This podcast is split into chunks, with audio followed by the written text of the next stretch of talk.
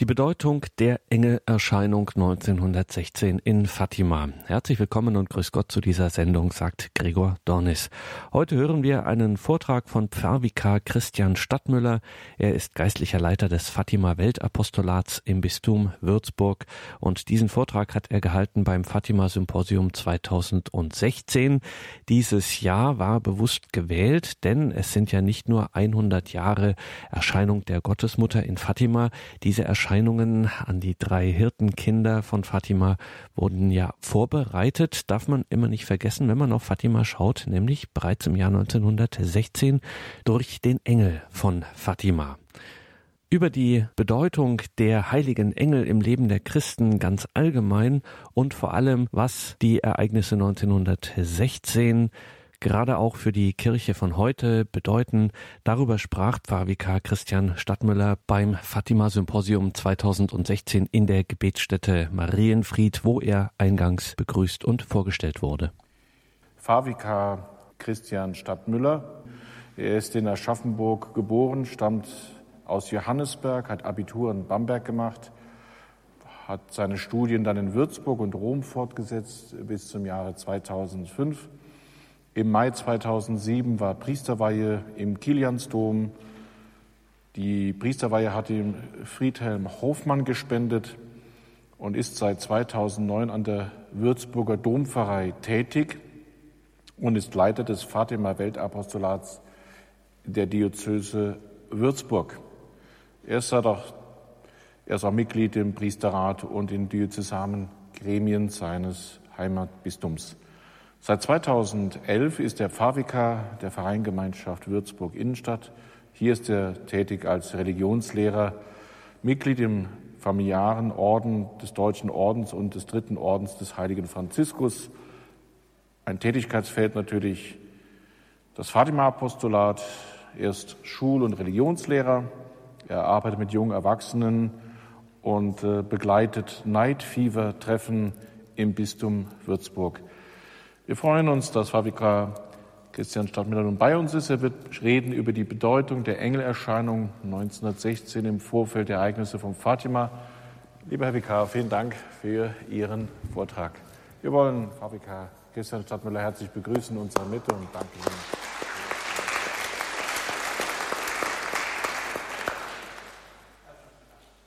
Liebe Exzellenzen, Mitbrüder, liebe Brüder und Schwestern im Herrn, hier und auch zu Hause. Die Bedeutung der Botschaft von Fatima erschließt sich in ihrer Gesamtheit, zu der auch die Erscheinungen vor 100 Jahren gehören, die wir die Engelserscheinung nennen. Die Engel gehören zur unsichtbaren Welt, als deren Schöpfer wir Gott im Credo bekennen. Unsichtbare Welt bedeutet für uns in unserer technisierten und materiellen Umwelt eine Herausforderung an sich. Wir neigen dazu, alles, was nicht durch die Wissenschaft zu beweisen ist, als nicht real zu bezeichnen. Doch eines muss uns klar sein. Unser menschliches Forschen und Denken kann die Wirklichkeit niemals bis zum Ende ergründen. Denn je intensiver wir Dinge verstehen wollen, umso offensichtlicher werden die schier unendlichen Geheimnisse zwischen Himmel und Erde umso augenfälliger wird unser kleiner menschlicher Horizont. Das gilt für unseren Glauben, für Gott und schließlich auch für das große Geheimnis der Ereignisse in Fatima. Die Offenbarung, nach der wir unser Leben ausrichten sollen und nicht umgekehrt, lehrt uns, dass es Engel gibt. Auf die Frage, was ein Engel ist, hat Papst Benedikt einmal in einer Predigt geantwortet, die Heilige Schrift und die Tradition der Kirche lassen uns zwei Aspekte erkennen. Der Engel ist einerseits ein Geschöpf, das vor Gott steht und mit seinem ganzen Sein auf Gott ausgerichtet ist. Alle drei Namen der Erzengel enden mit dem Wort El, was Gott bedeutet. Gott ist in ihren Namen, in ihr Wesen eingeschrieben. Ihr wahres Wesen ist das Dasein vor ihm und für ihn. Genau daraus erklärt sich auch der zweite Aspekt, der die Engel kennzeichnet, Sie sind Boten Gottes. Sie bringen Gott zu den Menschen. Sie öffnen den Himmel und öffnen so die Erde. Gerade weil sie bei Gott sind, können sie auch dem Menschen sehr nahe sein. Gott ist in der Tat jedem von uns näher, als wir es uns selbst sind. Die Engel sprechen zum Menschen von dem, was sein wahres Sein ausmacht, von dem, was in seinem Leben so oft zugedeckt und begraben ist. Sie rufen ihn auf, wieder zu sich zu kommen, indem sie ihn von Gott her berühren. Ganz auf Gott ausgerichtet zu sein, bedeutet Gott anzubeten, ihn zu verherrlichen und ihm zu dienen. Weil die Engel Gott dienen wollen, Serviam, ist es ihre tiefste Sehnsucht, den Willen Gottes zu erfüllen. Weil Gott es will, wenden sich die Engel uns Menschen zu. Im Buch der Psalmen wird dieser Auftrag an die Engel deutlich, denn er, Gott, befiehlt seinen Engeln, dich zu behüten auf all deinen Wegen. Die Dienerin Gottes, Lucia dos Santos, schreibt, dass Gott in seiner übergroßen Güte und Barmherzigkeit jedem von uns einen Engel gegeben hat, der uns begleitet, hilft und schützt. Damit bringt sie ins Wort, was uns die Kirche im Katechismus mit den Worten des heiligen Basilius lehrt, einem jeden der Gläubigen steht ein Engel als Beschützer zur Seite, um ihn zum Leben zu führen.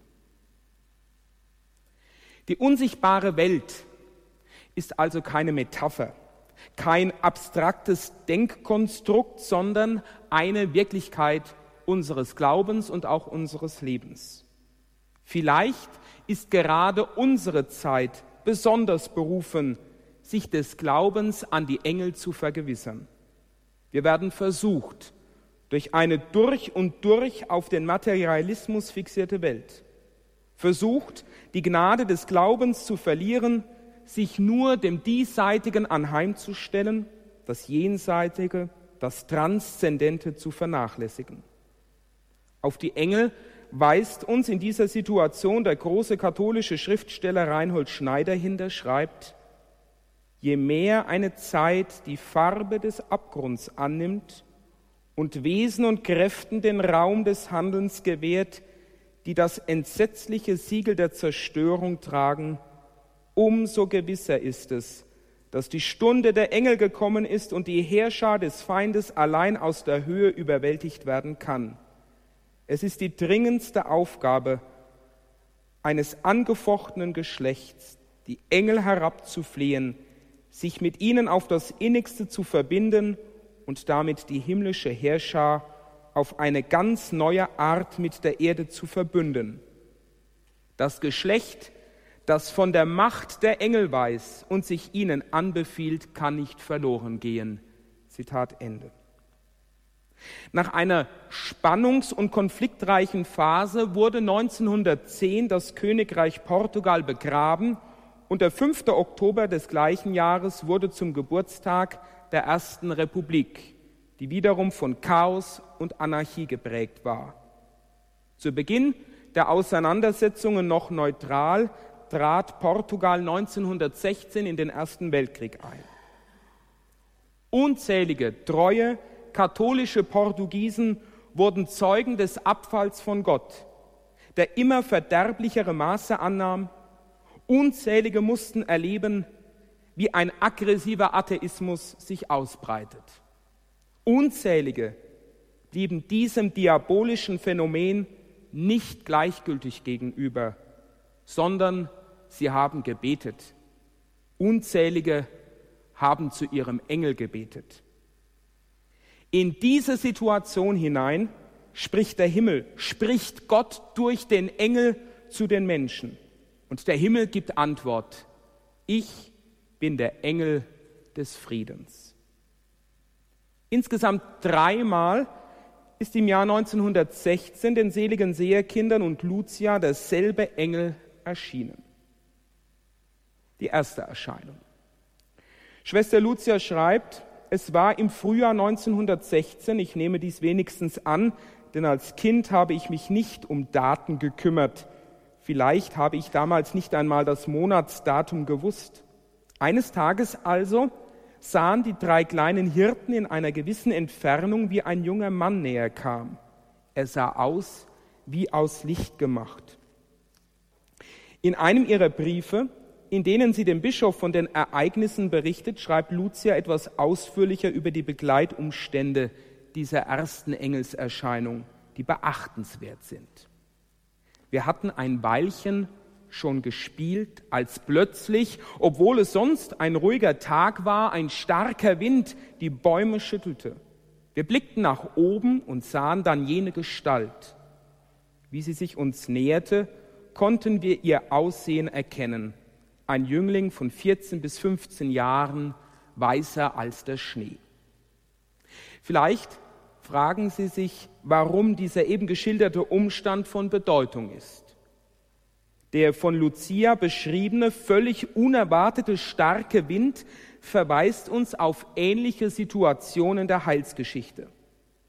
Im ersten Buch der Könige wird von der Begegnung des Elia mit Gott berichtet. Da heißt es, ein starker, heftiger Sturm, der die Berge zerriss und die Felsen zerbrach, ging dem Herrn voraus.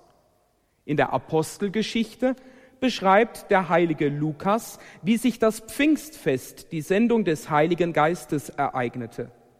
Als der Pfingsttag gekommen war, befanden sich alle am gleichen Ort. Da kam plötzlich vom Himmel her ein Brausen, wie wenn ein heftiger Sturm daherfährt und erfüllte das ganze Haus, in dem sie waren. Und in der Neuzeit erinnert der aufkommende Wind an die Erscheinung unserer lieben Frau in Lourdes. Bernadette ging zum Holz- und Knochensammeln, um von dem Erlöser ein wenig Brot kaufen zu können. Als sie gegenüber der Grotte von Masabiel die Schuhe ausziehen wollte, um durch den Mühlenkanal zu warten, hörte sie zwei aufeinanderfolgende Windstöße, coup de vent, ohne dass sich die Bäume bewegten. Und im Psalm 104 betet die Kirche, du fährst einher auf den Flügeln des Sturms, du machst dir die Winde zu Boten. Und das hebräische Wort für Geist, Ruach, kann auch mit Wind übersetzt werden.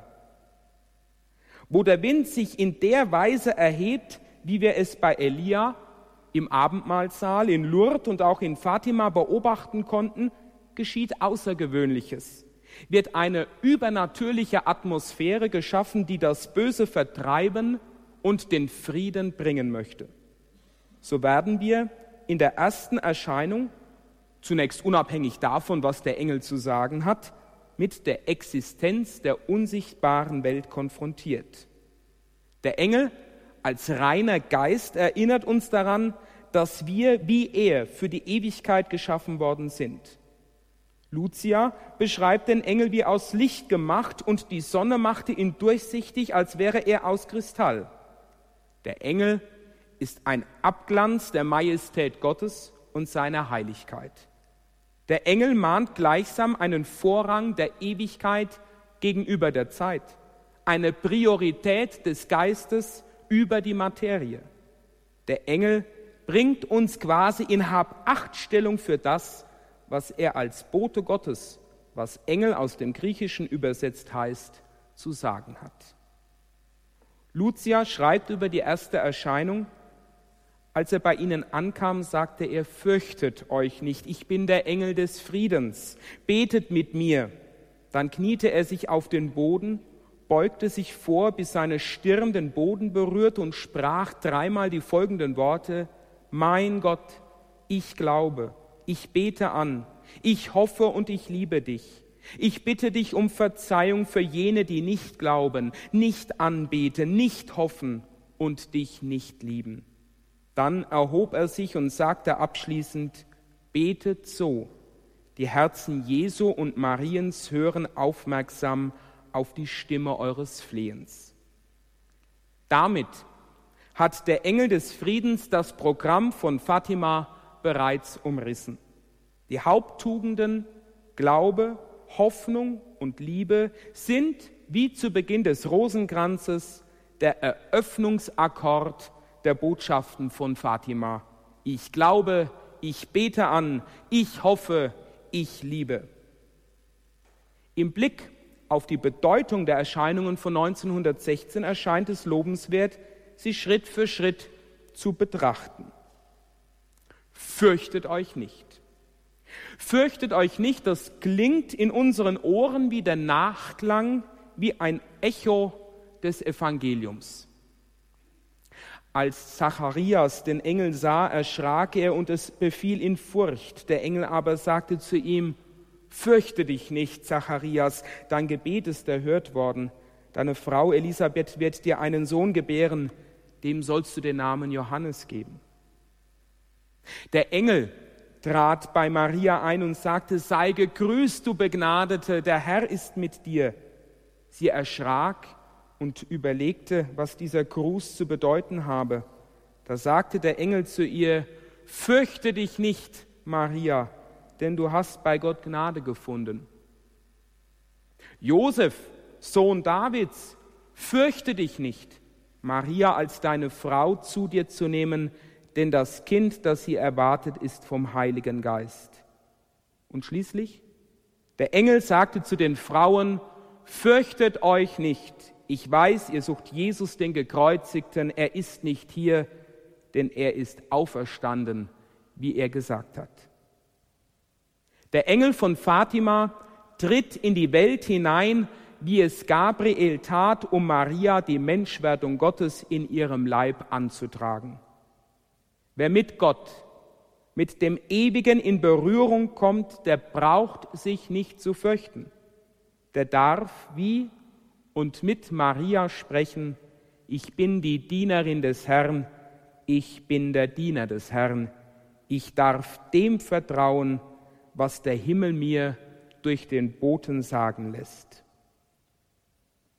Betet mit mir.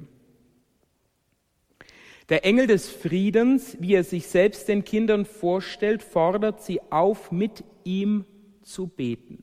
Er lädt ein, die Haltung der Engel, die voller Majestät und Herrlichkeit erscheinen, vor Gott einzunehmen.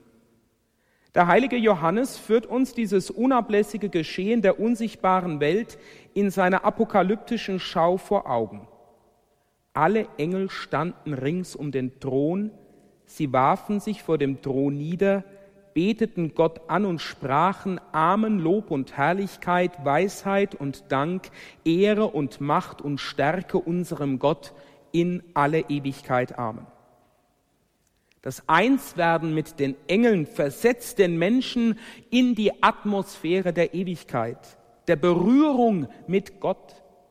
In der heiligen Messe werden wir Tag für Tag in der Präfation des Hochgebetes daran erinnert, Gott tut Großes an den Menschen und in der Welt. Er schenkt uns Jesus. Durch ihn loben die Engel deine Herrlichkeit, beten dich an die Mächte, erbeben die Gewalten. Die Himmel und die himmlischen Kräfte und die seligen Seraphim feiern dich jubelnd im Chor. Mit ihrem Lobgesang lass auch unsere Stimmen sich vereinen und voll Ehrfurcht rufen. Das betet mit mir ist Einladung und Appell zugleich. Mein Gott. Der Inhalt des Gebetes und die Haltung des Gebetes sollen übereinstimmen. Denn die Kirche glaubt so, wie sie betet. Die Kirche verneint eine sich einschleichende Gleichgültigkeit gegenüber der Gebetshaltung und erklärt im Katechismus, es gilt das alte Prinzip lex orandi, lex credendi. Oder wie Prosper von Aquitanien im fünften Jahrhundert sagt, legem credendi lex statuat supplicandi. Das heißt übersetzt, das Gesetz des Betens soll das Gesetz des Glaubens bestimmen. Als hervorragender Lehrer macht der Engel des Friedens diese Erfüllung dieser Notwendigkeit vor. Dann kniete er sich auf den Boden, beugte sich nieder, bis seine Stirn den Boden berührte und sprach, mein Gott. Unmissverständlich wird in der Haltung des Betenden deutlich, mit wem er kommuniziert. Es geht um den Allerhöchsten, um das Zentrum der Welt. Gottes Majestät und Größe werden durch die Haltung und den Ausruf Mein Gott deutlich. Es geht nicht um einen Freund, um eine sympathische Macht, sondern um Gott. Ich glaube, 1997 hat Schwester Lucia ihr letztes Buch geschrieben. In ihm meditiert sie die Ereignisse im Tal der Iria und formuliert 20 Aufrufe der Botschaft von Fatima. Der Karmelit Pater Jesus Castellano Cervera hat als Konsultor der Glaubenskongregation im heiligen Jahr 2000 am Skapulierfest das Werk vorgestellt und es selbst als wie ein Katechismus von Fatima bezeichnet. Der erste Aufruf, natürlich basierend auf der ersten Botschaft des Engels, ist der Aufruf zum Glauben. Der Glaube ist die Grundlage des ganzen geistlichen Lebens. Durch den Glauben kommen wir zur Annahme der Existenz Gottes, seiner Macht, seiner Weisheit, seiner Barmherzigkeit, seines Erlösungswerkes, seines Verzeihens und seiner Vaterliebe. Durch den Glauben kommen wir zur Annahme der Kirche Gottes, die durch Jesus Christus gegründet wurde, und zur Annahme der Lehre, die sie uns vermittelt und durch die wir gerettet werden. Es ist das Licht des Glaubens, das unsere Schritte leitet und uns den schmalen Weg zum Himmel führt. Durch den Glauben sehen wir Christus in den anderen, voll Liebe, Dienst und Hilfsbereitschaft, wenn sie unsere Hilfe brauchen. Und durch den Glauben kommen wir auch zur Gewissheit der Gegenwart Gottes in uns und dass seine Augen stets auf uns gerichtet sind. Es sind Augen des Lichtes, allmächtig und unermesslich. Es breitet sich überall hinaus, sieht alles, durchdringt alles mit einer einmaligen und nur der Sonne Gottes eigentümlichen Klarheit. Im Vergleich zu ihm ist das Licht der Sonne, die wir sehen und die uns wärmt, nicht mehr als ein blasser Widerschein, ein schwacher Funke aus dem Licht des Unendlichen, der Gott ist. Glauben heißt für Christen die Wirklichkeit Gottes anzuerkennen, nicht als ein abstraktes Denkmodell, sondern als Realität und diese als Person. Heute gibt es in großen Teilen der Welt eine merkwürdige Gottvergessenheit. Es scheint auch ohne ihn zu gehen, predigte Papst Benedikt bei der Eröffnungsmesse des Weltjugendtages 2005 in Köln. Die großen Teile der Welt reichen hinein bis in die Kirche, so dass man bei mancher ehrlichen Überlegung zum Resultat kommen kann, es scheint auch in der Kirche ohne ihn zu gehen. An Gott zu glauben bedeutet, ihn ernst zu nehmen als ein Gegenüber. Glaubenszweifel und Schwächen begleiten freilich nicht selten das Leben des Christen. Papst Franziskus beispielsweise bekannte vor kurzem eigene, immer wieder auftauchende Glaubenszweifel. Ganz auf der Linie des Engels von Fatima, der einlädt, betet mit mir, mein Gott, ich glaube, riet Benedikt XVI. den Jugendlichen, sucht Gemeinschaft im Glauben, Weggefährten, die gemeinsam die große Pilgerstraße weitergehen, die uns die Weisen aus dem Orient zuerst gezeigt haben. Das Spontane der neuen Gemeinschaften ist wichtig, aber wichtig ist auch, dabei die Gemeinschaft mit dem Papst und den Bischöfen zu halten, die uns garantieren, dass wir nicht Privatwege suchen, sondern wirklich in der großen Familie Gottes leben, die der Herr mit den zwölf Aposteln begründet hat. Die Botschaft und die daraus entstandene Bewegung von Fatima mit ihren Wallfahrten und unzähligen Gebetsgruppen bewies sich in den vergangenen Jahrzehnten als Quelle und Stütze des Glaubens für Gemeinschaften und für Einzelne. Marienfried gibt davon ein wunderbares Zeugnis. Ich bete an. Die Anbetung, die der Engel den Seherkindern ans Herz legt, ist etwas, was allein Gott gebührt. In der Wüste fordert der Teufel Jesus heraus und versucht ihn. Wenn du mich anbetest, wird dir alles gehören. Jesus aber beruft sich auf das Buch Deuteronomium und sagt, vor dem Herrn, deinem Gott, sollst du dich niederwerfen und ihm allein dienen. Die Anbetung Gottes zeigt sich in der Ehrfurcht, wie der glaubende Gott begegnet. Die Exklusivität der Anbetung ist dabei von herausragender Rolle. Gott anbeten heißt, so lehrt der Katechismus, wie Maria im Magnificat ihn zu loben, ihn zu preisen und sich selbst zu demütigen, indem man dankbar anerkennt, dass er Großes getan hat und sein Name heilig ist. Die Anbetung des einzigen Gottes befreit den Menschen von der Selbstbezogenheit von der Sklaverei der Sünde und der Vergötzung der Welt. Gott anzubeten nennt Schwester Lucia eine Pflicht und eine Vorschrift, die der Herr uns aus Liebe aufgeladen hat, um uns Gelegenheit zu bieten, durch ihn gesegnet zu sein. Dies zeigt klar die folgende Episode. Als Mose das Volk Israel ins gelobte Land führte, verweilte er mit ihm am Fuß des Berges Sinai. Weil er von Gott eingeladen wurde, stieg Mose auf die Spitze des Berges, um aus den Händen Gottes die Gesetzestafeln zu empfangen. Während er sich dort in der Gegenwart Gottes aufhielt, machte das Volk sich ein goldenes Kalb und betete es an. Gott wurde sehr erzürnt über diese Sünde des Volkes und ließ Mose wissen, er würde dieses götzendienerische Volk vernichten. Was macht Mose? Er trat für sein Volk ein. Sofort verneigte sich Mose bis zur Erde und warf sich zu Boden.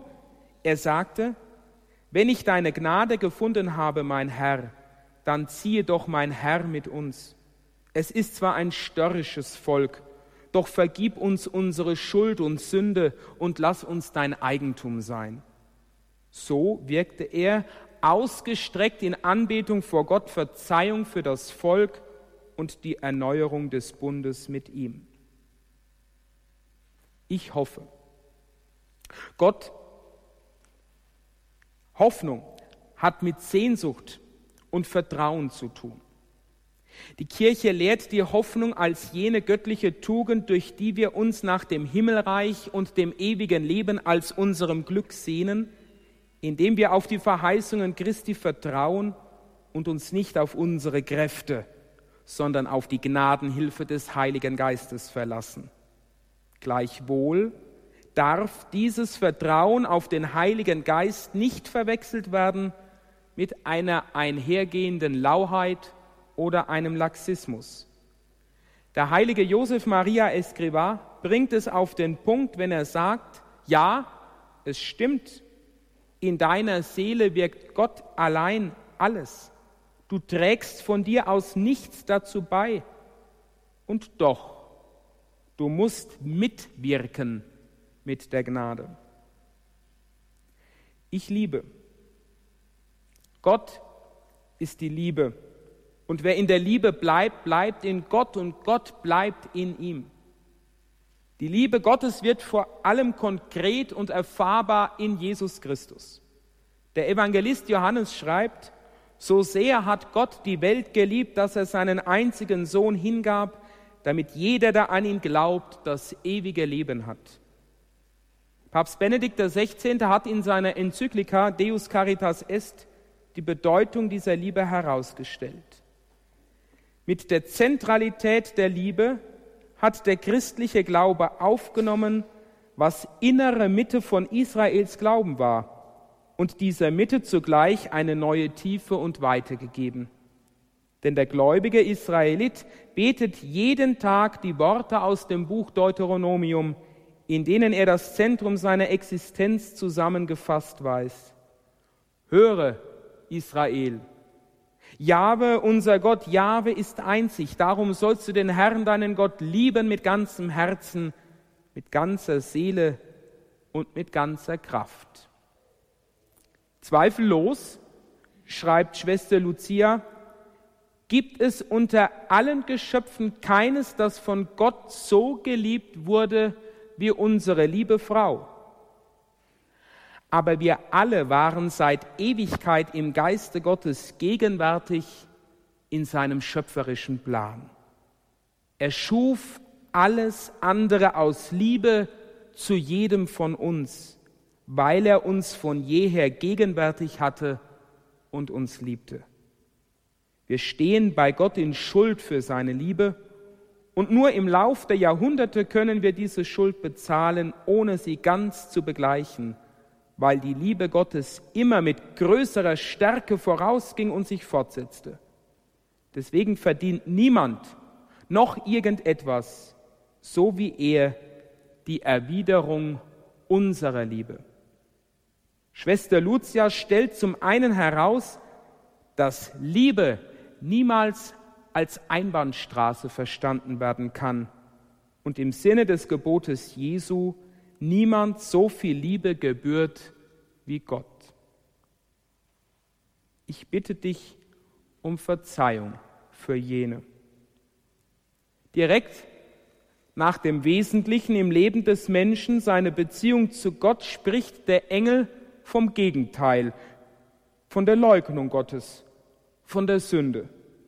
Für jene, die nicht glauben, nicht anbeten, nicht hoffen und Gott nicht lieben, bittet der Engel um Verzeihung. So wird deutlich, dass jedes Defizit im Glauben, im Anbeten, im Hoffen und Lieben eine Sünde ist. Das Gegenüberstellen der Gegensätze macht die Freiheit des Menschen deutlich, Gott zu lieben oder eben nicht und gleichzeitig die Möglichkeit aufgezeigt, stellvertretend für andere um Verzeihung zu bitten. Die Herzen Jesu und Mariens hören aufmerksam auf die Stimme eures Flehens. Schon bei seiner ersten Erscheinung im Frühjahr macht der Engel die Adressaten der Gebete der Seherkinder deutlich und schlägt damit zugleich eine Brücke zu seiner zweiten Erscheinung.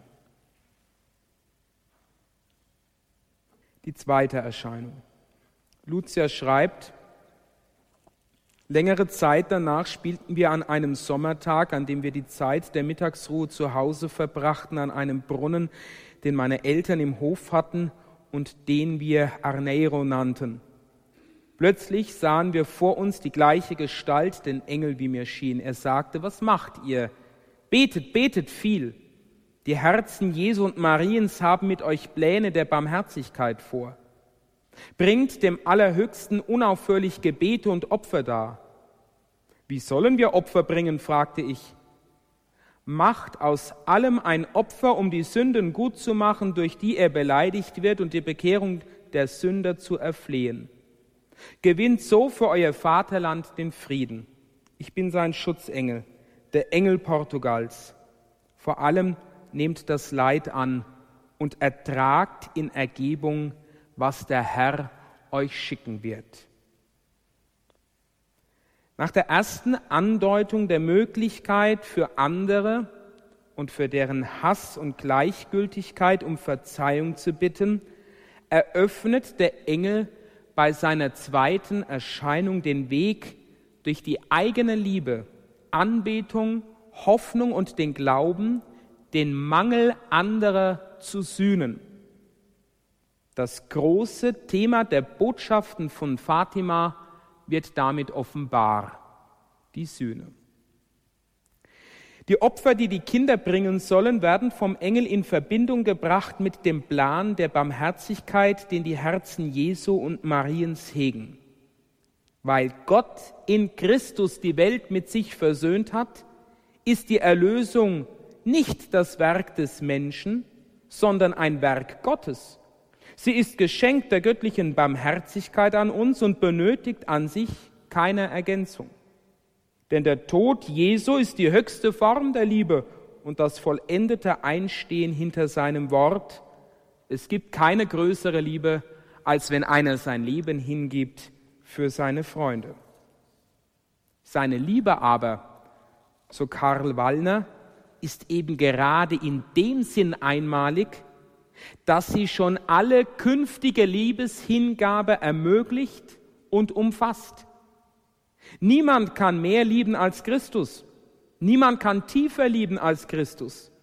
In Christus gibt Gott dem Menschen die Chance, selbst mit letzter Liebe an der Vollendung der Welt mitzuarbeiten. Daher sind die Christen eingeladen, in die Haltung Christi einzutreten, eben der Gesinnung nach ein zweiter Christus zu werden. Die höchste Form, in Christus zu sein, ist, wie Christus zu lieben. Die höchste Weise, wie Christus liebt, ist die Sühneliebe. Wenn daher jemand wirklich in Christus ist und in Christus liebt, dann hat er auch Anteil an den Wirkungen, welche die Sühneliebe Christi hervorbringt. Er ergänzt, was an den Leiden Christi fehlt. Der Engel macht in seinem Aufruf an die Kinder, ständig Gebet und Opfer darzubringen, deutlich, dass jene Hinwendung zu Gott kein punktuelles oder isoliertes Handeln des Einzelnen sein kann, sondern zu einer gewissen Lebenshaltung werden muss. Karl Wallner bezeichnet diese Haltung der Sühne als Bereitschaft, sich geistig mit dem Opfer Christi zu verbinden und so die Sünden der anderen stellvertretend zu tragen. Ein Christ nimmt Sühne auf sich, indem er für Gott ferne und Verlorenheit der anderen durch Gebet und Opfer vor Gott eintritt. Er nimmt die eigenen Leiden und Gebrechen, Entbehrungen bewusst auf sich als Fürbitte für jene, die der Barmherzigkeit Gottes mehr und am meisten bedürfen.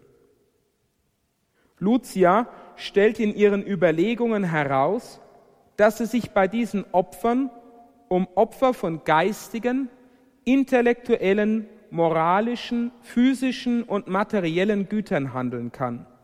Wir können diese oder jene als Gabe bringen. Wichtig ist, dass wir bereit sind, die Gelegenheiten, die sich uns bieten, zu benutzen. Wir sollen uns selber opfern, wenn es gefordert wird, in der Erfüllung unserer Pflichten Gott, dem Nächsten und uns selber gegenüber. Schwester Lucia mahnt im Blick auf das tägliche Opfer, ja, wie kann jemand ein Freund Gottes sein, der keine Opfer bringt, die nötig sind, um auf dem Weg seiner Gebote zu gehen, der nicht verzichtet auf unerlaubte Freuden, der dem Stolz, der Eitelkeit, jeglicher Begierde, des Geizes, übertriebener Bequemlichkeit nachgibt, dem es an Liebe und Gerechtigkeit dem Nächsten gegenüber fehlt, der rüttelt am Joch des täglichen Kreuzes oder es aus bösem Willen mitschleppt, ohne sich dem Kreuz Jesu anzugleichen und sich mit ihm zu vereinigen. Macht aus allem, was ihr könnt, ein Opfer.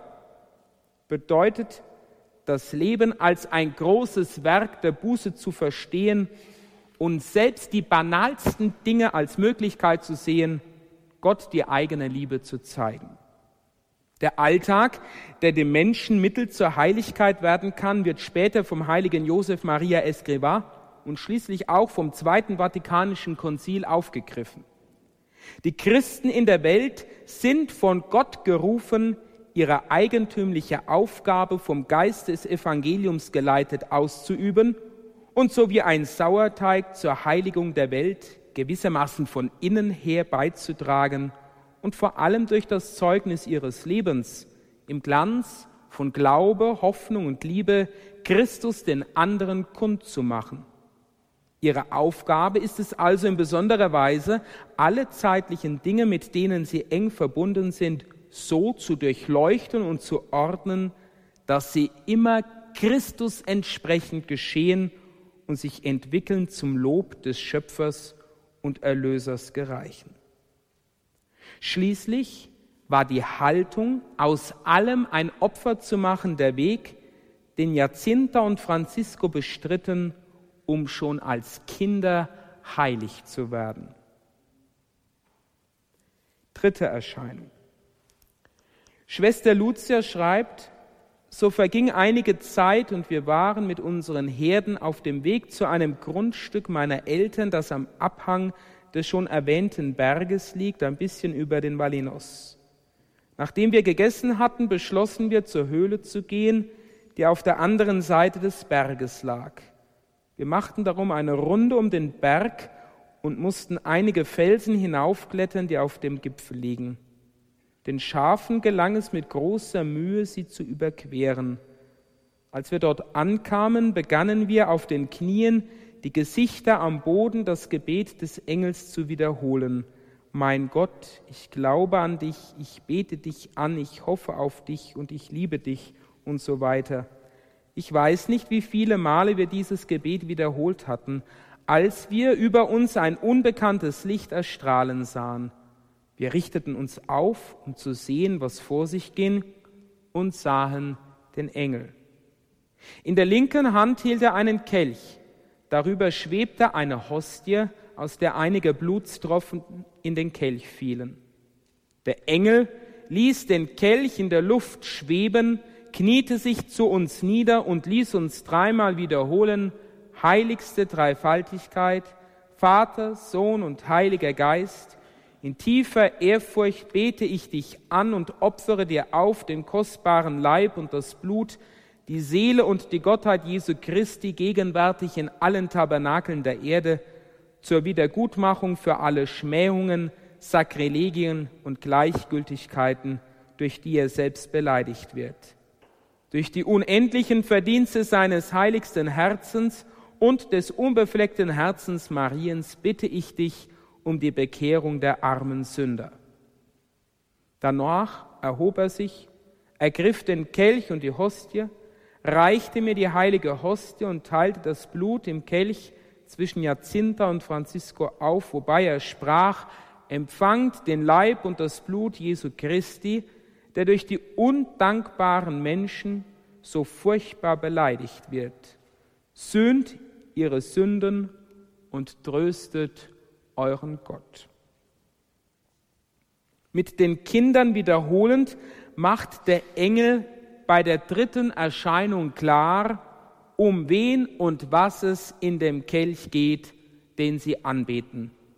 Es ist nichts anderes als das Geheimnis der allerheiligsten Dreifaltigkeit, mit dem der Mensch in der Eucharistie konfrontiert wird. Groß und unbegreiflich ist vielen dieses Geheimnis geblieben. Der Herr selbst sagt nach seiner eucharistischen Rede, indem er sich als das Brot des Lebens bezeichnet und betont, dass sein Fleisch wirklich eine Speise ist und dabei auf Unverständnis stößt, wollt auch ihr weggehen? Der Herr kann das, was wir nicht können. Jesus Christus, vollkommener Gott und vollkommener Mensch, hinterlässt uns in der Eucharistie nicht ein Zeichen, sondern eine Wirklichkeit. Er selbst ist es, der bleibt. Er wird zum Vater gehen und bei den Menschen bleiben. Er gibt uns nicht bloß ein Geschenk, das die Erinnerung an ihn wachhalten soll, etwa ein Bild, dessen Konturen mit der Zeit verblassen oder ein Foto, das vergilbt und denen belanglos erscheint, die damals nicht dabei waren. Er selbst ist wirklich gegenwärtig unter den Gestalten von Brot und Wein, gegenwärtig mit seinem Leib, seinem Blut, seiner Seele und seiner Gottheit. Anzunehmen, es handele sich bei der Eucharistie um ein kompliziertes Symbol oder Zeichen, führt in die Irre. Als Jesus das Messopfer stiftete, wusste er, dass es um etwas von göttlicher Bedeutung ging. Er wollte so verstanden sein und sprach so, wie er verstanden sein wollte. Er hatte es nicht mit Symbolisten zu tun, sondern mit einfachen Männern, die nicht deuteln und vergeistigen, sondern ihn wörtlich nehmen würden.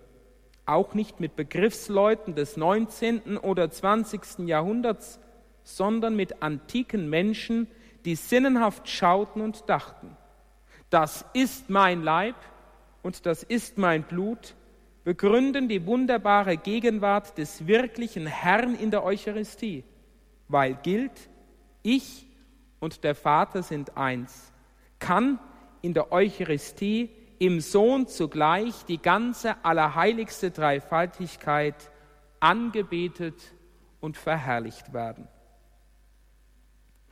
Der Engel lehrt in seinem Gebet die Kinder etwas, mit dem sich auch Erwachsene schwer tun. Die Aufopferung des Leibes, des Blutes, der Seele und der Gottheit Jesu.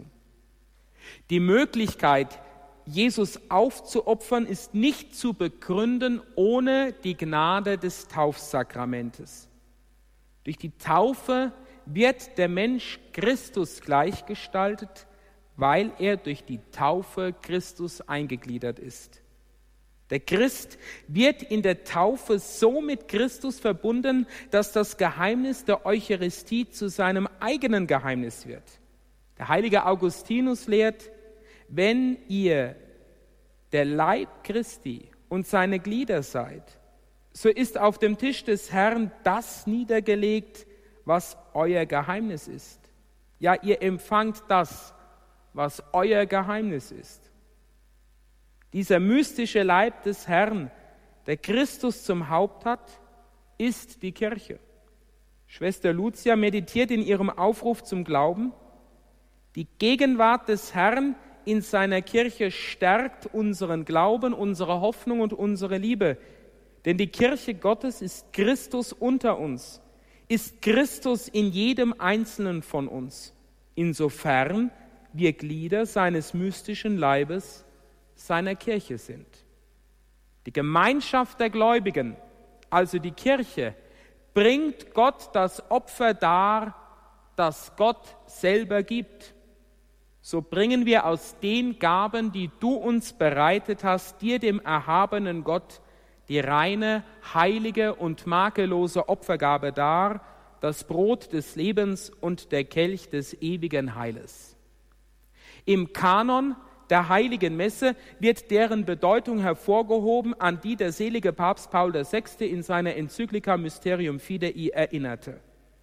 Als Synthese und Gipfel der Eucharistielehre betont er, dass im eucharistischen Mysterium auf wunderbare Weise das Kreuzesopfer vergegenwärtigt ist, das ein für alle Mal dargebracht wurde. Hier wird es immer ins Gedächtnis zurückgerufen. Und es kommt seine heilbringende Kraft zur Wirkung in der Vergebung der Sünden, die täglich begangen werden.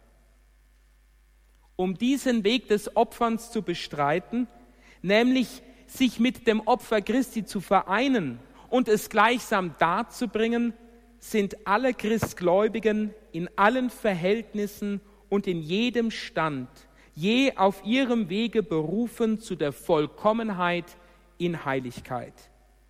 Denn das Aufopfern des Leibes, des Blutes, der Seele und der Gottheit Christi geschieht vor allem durch das Bemühen, Christus immer ähnlicher zu werden.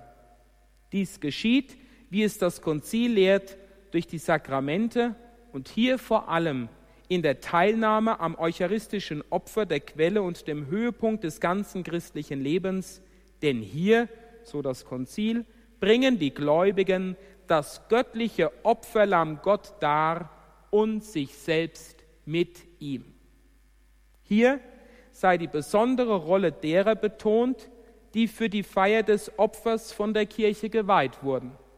Für die Priester ist es angebracht, dass sie täglich würdig und andächtig die Messe feiern und so zum Heil des Menschengeschlechtes beitragen.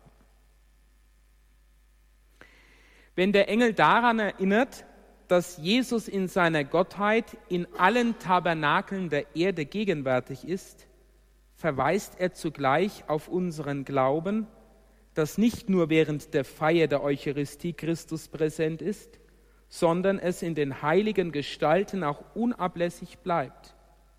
Die Kirche lädt uns nicht nur ein, am besten täglich die heilige Messe mitzufeiern, sondern auch das Allerheiligste tagsüber zu besuchen.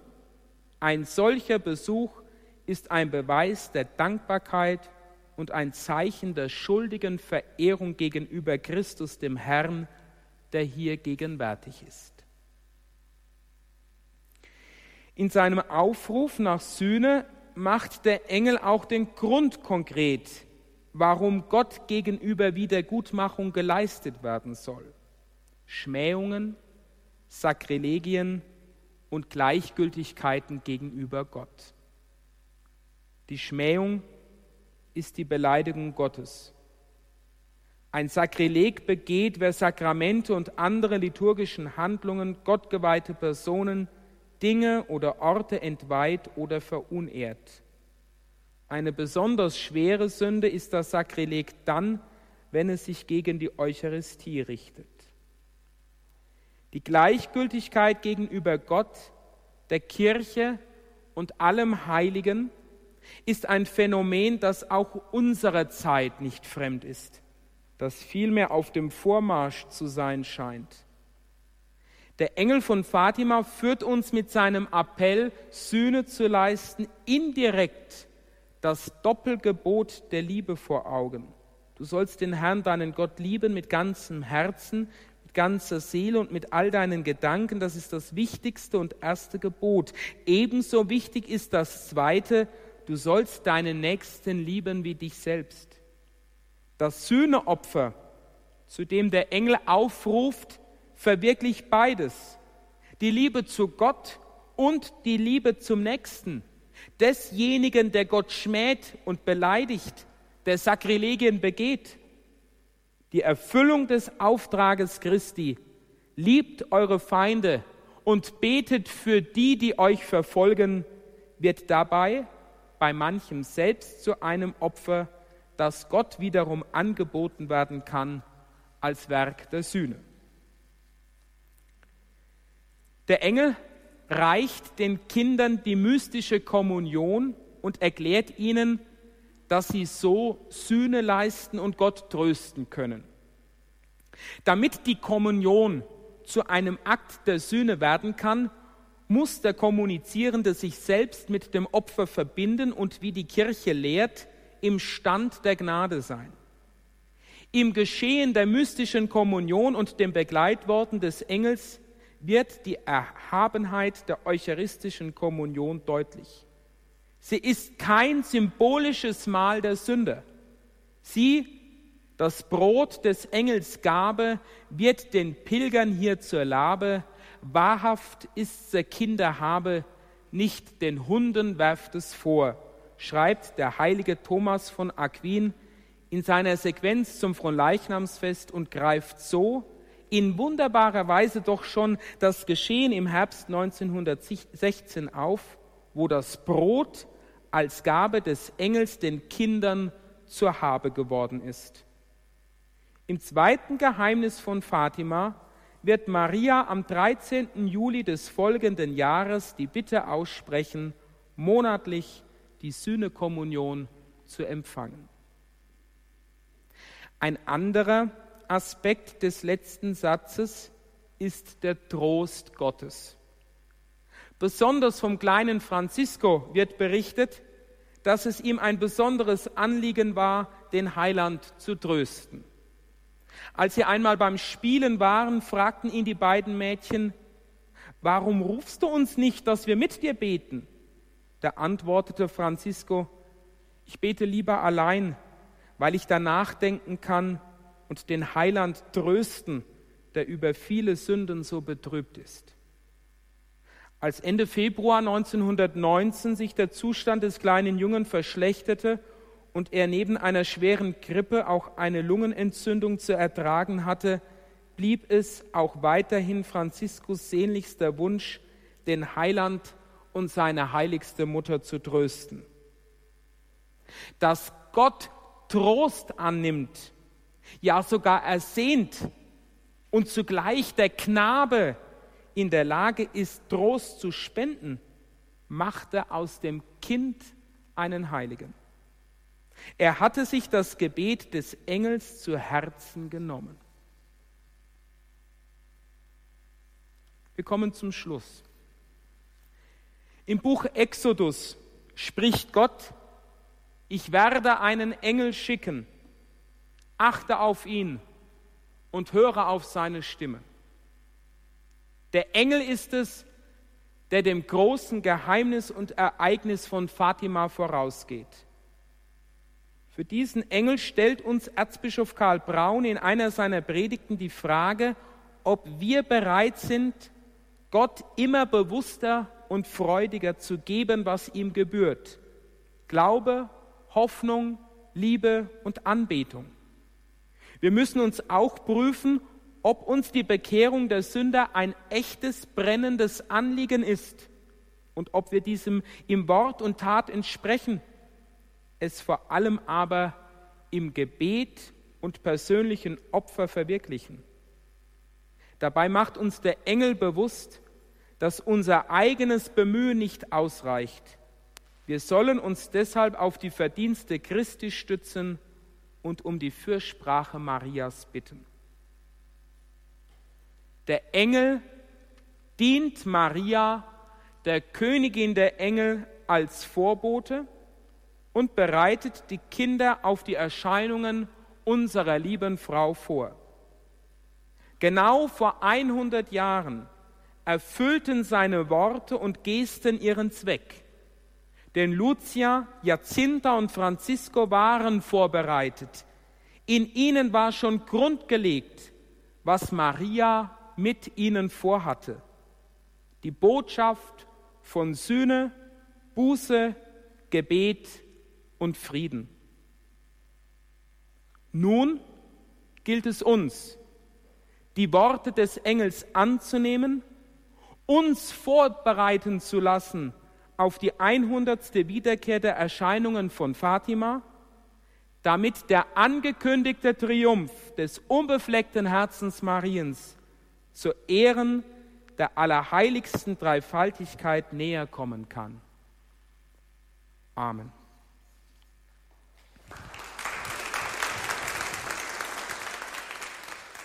Die Bedeutung der Engelerscheinung 1916 im Vorfeld der Ereignisse von Fatima. Diesen Vortrag hörten Sie heute hier in der Credo-Sendung bei Radio Horeb und Radio Maria. Gehalten hat ihn Pfarrvikar Christian Stadtmüller aus Würzburg beim Fatima-Symposium in der Gebetsstätte Marienfried 2016. Diesen Vortrag haben wir für Sie auf einer CD als Audiomitschnitt beziehungsweise morgen dann im Laufe des Tages auf unserer Homepage horeb.org gibt es den online zum Nachhören horeb.org. Wir beten jetzt um 21.40 Uhr die Komplet, das Nachtgebet der Kirche. Bleiben Sie dran und beten Sie hier mit uns in unserer Gebetsfamilie von Radio Horeb und Radio Maria. Einen gesegneten Abend und eine behütete Nacht wünscht Ihnen Ihr Gregor Dornis.